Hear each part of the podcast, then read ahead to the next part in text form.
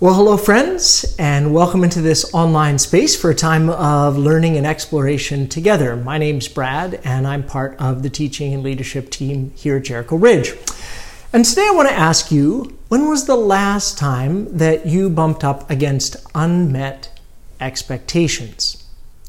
My guess is most of you are likely thinking, uh, every single day, Brad. And sometimes unmet expectations are minor. You try a new chip flavor you think will be amazing, like the Pringles Baconator, and it turns out to taste like burnt hot dogs and gives you indigestion. Or you buy something new and it doesn't mm, quite live up to the expectation and the hype that the salesperson gave you. Or you expect that people will put their dirty dishes in the dishwasher, and yet there they sit on the counter day after day after day. Unmet expectations come to us in all shapes and sizes. And one thing to pay attention to, especially in this high challenge season that we're all living through right now, is that the larger our expectations are, the larger our feelings and experiences of disappointment will be when something doesn't happen that we were expecting would happen. For example, you might have had expectations to get into a certain university and it doesn't happen and that impacts the trajectory of your life. Or you expect that you're going to get that job or the big sale, and no matter how hard you hustle or how hard you try, someone else lands it. Or maybe you're in a relationship and you thought it was heading in a certain direction, and then as unmet expectations mount and pile on top of each other, it begins to unravel, sometimes after years and years of being together. Unmet expectations can be crippling and they can lead us to very dark places. We're in a series right now at Jericho Ridge entitled Disillusioned What to Do When You Doubt. And we've been exploring the notion that doubt is largely neutral. It's what you do with your doubts and questions that really counts. And so today, we're going to look at the example of expectations that were not met and the tragic consequences that that had, not only on the lives of others, but also on the life of the individual in question. We're going to be looking today at the story of Judas, Judas Iscariot. In the Gospels, which are the four accounts of the life of Jesus in the New Testament, Judas is first introduced to us as one of the 12 followers who Jesus invites to apprentice with him as he's a traveling rabbinical figure in the first century Palestine. We don't know a ton about Judas's background. Scholars do think that he was part of a movement of political revolutionaries who were working in any and every way that they could to overthrow the Roman Empire, who had occupied and oppressed the Jewish people for centuries. And ancient history teaches us that Rome was a very cruel taskmaster, and so there were lots of revolutionaries at this time period. Many first century scholars believe that Judas threw his lot in with Jesus, hoping to force Jesus to instigate a populist uprising against Roman oppression. You see, Judas likely saw Jesus as having the potential to lead a kind of religious protest movement that would result in massive numbers of people following him, rising up against Rome, resisting taxation and military oppression, and finally resulting in a self governing autonomous Jewish state. So Judas Iscariot must have felt a strong sense of anticipation on that very first Palm Sunday as the crowds gathered in throngs outside the city gates of Jerusalem. And they began to chant, Hosanna! Hosanna! Which is really more of a political statement than a religious one because the word Hosanna and the chant means save us. And the palm branches in this instance were not just a nice piece of decor. The ancient Jews understood the palm branch as a symbol of victory, a symbol of triumph over oppression. And so, as people waved their branches and shouted their hosanna, it's helpful to think of Palm Sunday more like a political protest march than a tame children's storybook kind of moment. This is a fists in the air moment for many, saying, finally, this is the King who's come to grant us victory over the Romans. Save us, Jesus. Save us. Save us. And I can picture Judas Iscariot thinking to himself, yes, this is the moment.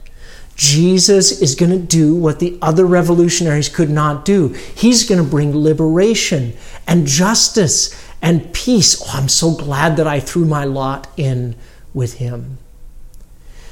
But if we keep reading the gospel accounts of the last week of Jesus' life that we're commemorating and celebrating this week as Christians, once they enter Jerusalem, Jesus doesn't actually start busting up Roman legion skulls or calling for the crowds to arm themselves and take up offensive positions.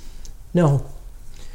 He enters the temple and he teaches about the pouring out and the power and the presence of God the Holy Spirit. He challenges not the Romans, but actually the religious leadership. He doesn't stand up to political overlords, he stoops down and washes the feet of his disciples. And all of this must have infuriated Judas. His expectations, all of his hopes, the last three years of his life that he's invested into this Jesus as a political revolutionary project, is all seemingly lost to him now. And so, in this light, I actually have sympathy for Judas. I know it's not very popular to say, in that his name has become synonymous with betrayal. But Judas was a man who had expectations of Jesus, and to be very fair to Judas, they were not met. We're going to talk more about this on Friday in our city-wide online gathering and Easter Sunday, but Jesus did in fact come to Jerusalem in this final week of his earthly life to save people. But he did not come to do it in the way that Judas, or really maybe anyone else, expected. And Judas's level of disillusionment grows and grows. And we get this picture into Iscariot's action and his heart on the final night uh, before the crucifixion. This would have happened on what we call Maundy Thursday, the night before Good Friday. And in John chapter 13, Jesus gathers his disciples in an upper room for a Jewish traditional meal to celebrate the Passover. And this is a time when uh, God's people were rescued from oppressive slavery in Egypt centuries before. And as they share this meal and this evening together, Jesus lets his disciples know that he's going to be betrayed and he's going to die. Turn with me in your Bibles or on your devices to John chapter 13, and I'll be reading starting in verse 21 from the New Living Translation. Now Jesus was deeply troubled, and he exclaimed, I tell you the truth, one of you will betray me. The disciples looked at each other, wondering whom he could mean. And the disciple that Jesus loved, John, was sitting next to Jesus at the table. And Simon Peter motioned to him to ask, Hey, who's he talking about? So that disciple leaned over to Jesus and asked, Lord, who is it? And Jesus responded, It is the one to whom I give the bread I dip in the bowl. And when he dipped it, he gave it to Judas, son of Simon Iscariot. And when Judas had eaten the bread, Satan entered into him, and then Jesus told him, Hurry and do what you're going to do. None of the others at the table knew what Jesus meant. Since Judas was their treasurer, some thought Jesus was telling him to go and pay for the food or give some money to the poor. So Judas left at once, going out into the night.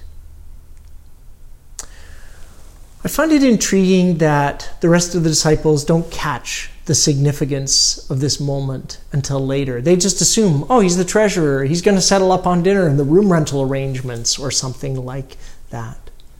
But in reality, Judas has in this meal and in this moment come to the end of the rope with regards to his expectations. It has become clear to him Jesus will not be the Messiah, the Savior that Judas has expected. And therefore, there is in his mind only one option. If Jesus will not deliver Judas the kind of revolutionary victory he wants, then Judas feels that he must deliver Jesus to defeat. He's reached his own burn the whole thing down moment.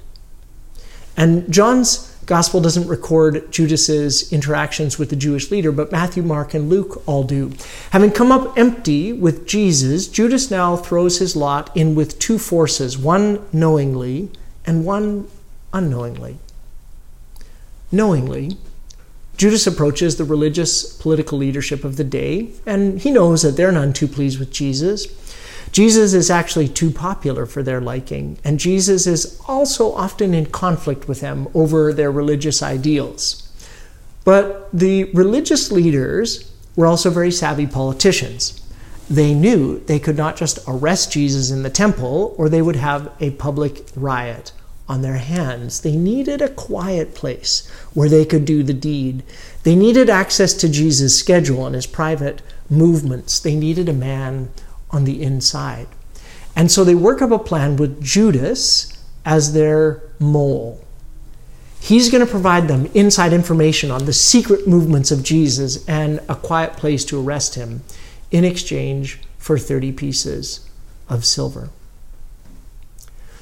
Let me pause here for a moment and say something about the dynamic of personal choice in the tale of Judas and also how to think about this in our own personal lives. See, we're very modern Western people, and so we like to think of ourselves as independent, unilateral actors in the dramas of our lives and our world. But the story of Judas reminds us that there are also other forces at play. We can also give place or yield to evil forces like temptation and sin. And once we do, this opens a door. It gives a beachhead to the forces of evil. At the start of the dinner narrative in John chapter 13, verse 2, we read that the devil had already prompted Judas, son of Simon Iscariot, to betray Jesus. And there's some who would argue, well, poor Judas, he had no option. The devil made him do it. But notice the language there in 13, verse 2. The evil one prompted Judas, but didn't pull the trigger. Judas just like you and I, is still responsible for his own personal choices. Several years ago, uh, we were in the southern UK, you know, when we could travel places. And we went south to the town of Dover and the castle there and the amazing maze of tunnels beneath the soaring white cliffs. And it was from this location that the dramatic mission to storm the beaches of France in World War II was planned and carried out. It was the first time that all three branches of the military had been in one location to coordinate an attack on those beaches because they knew the importance strategically of taking a beachhead. Dunkirk demonstrated that if you can take a beachhead, you can launch an assault deeper into enemy territory. And friends, this is true in our lives spiritually as well.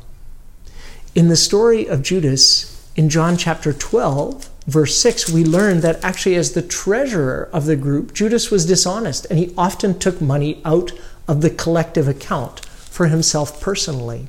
And so, this kiss in the garden is not his first act of betrayal.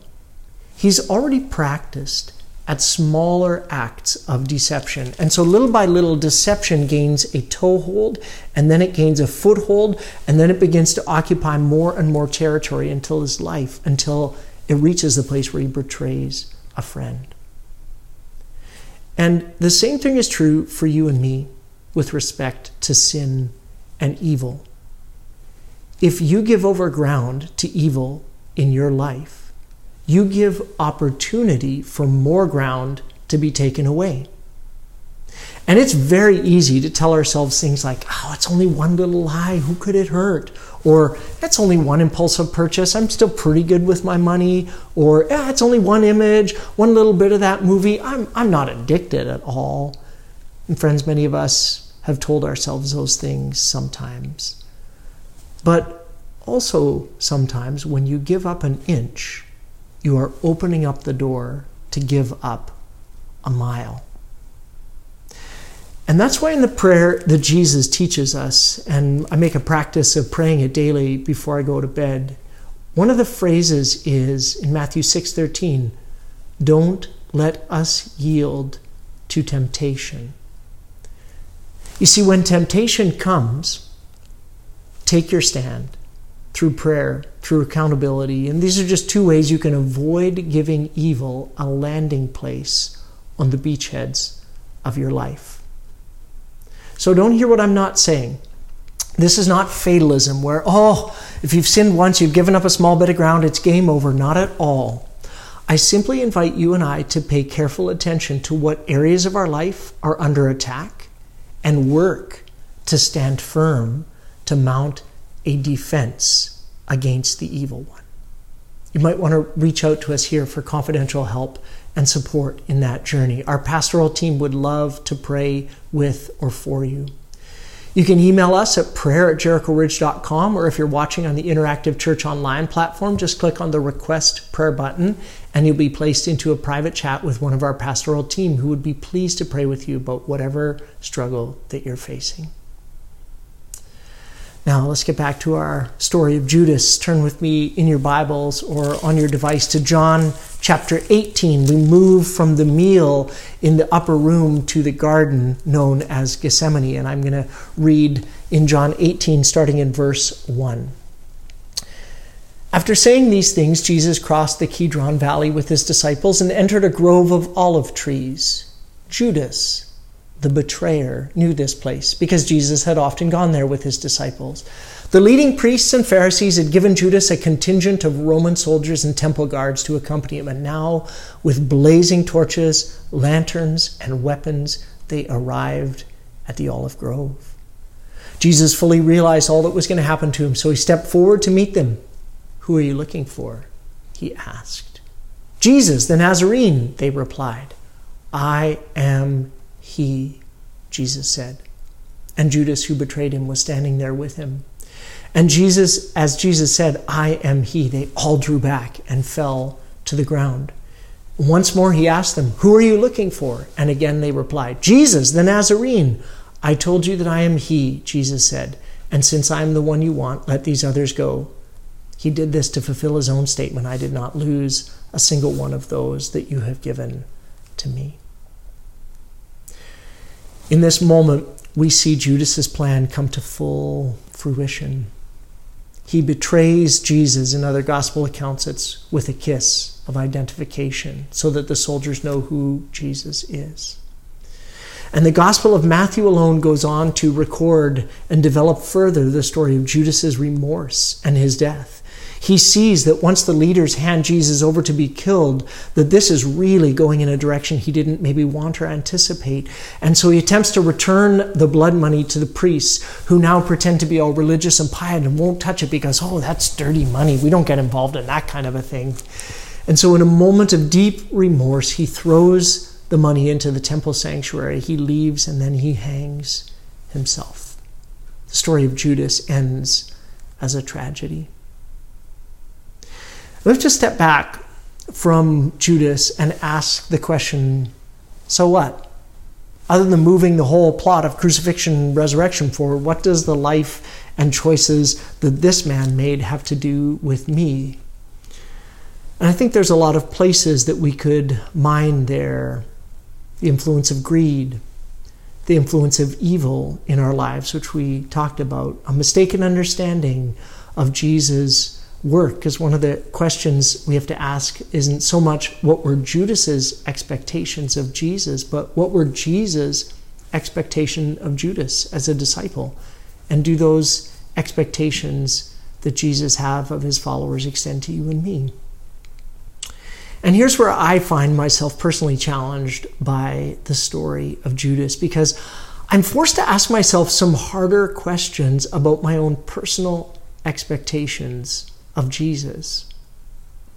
Oftentimes we think in terms of, well, what do I want from God? What are my expectations of what will happen when I pray, when I give money to the church or to people who are poor? What are my expectations of Jesus?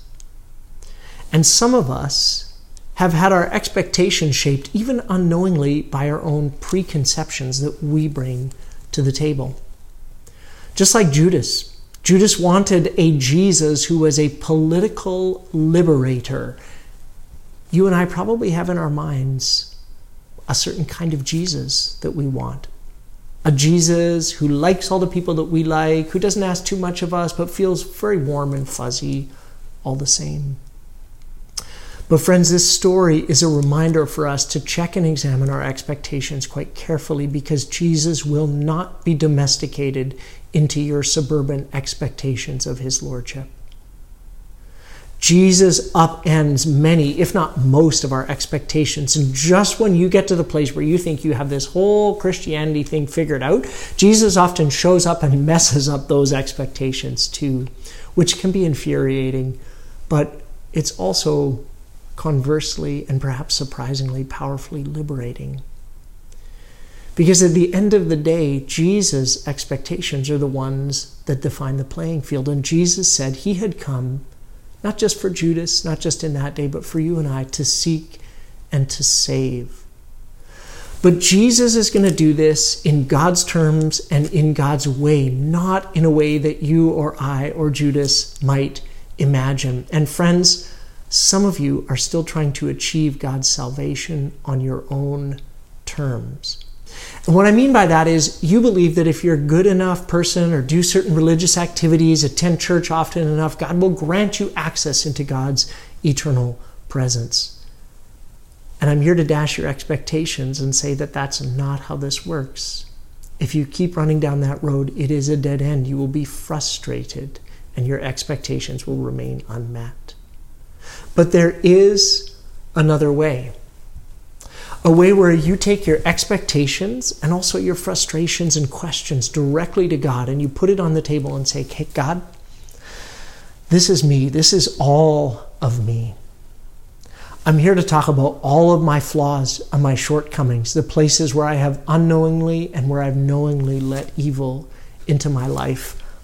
I'm coming to you and I need you to come and clean this mess up. I need your help in finding hope and healing in my life.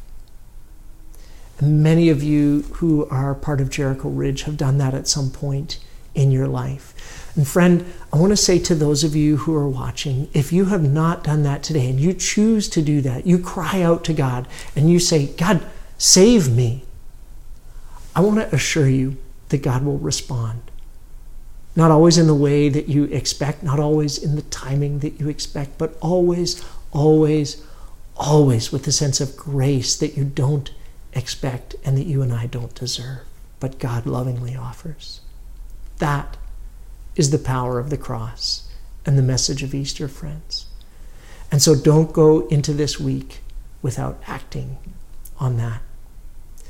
And if you want to step deeper into that place of healing and hope, or you want to carry the conversation further about something you've heard today, I want you to email me at brads at jerichoridge.com and we'll celebrate together or we'll help you take some next steps together. Next steps of trusting in God and realigning expectations on what it means to be saved and to be a part of God's forever family.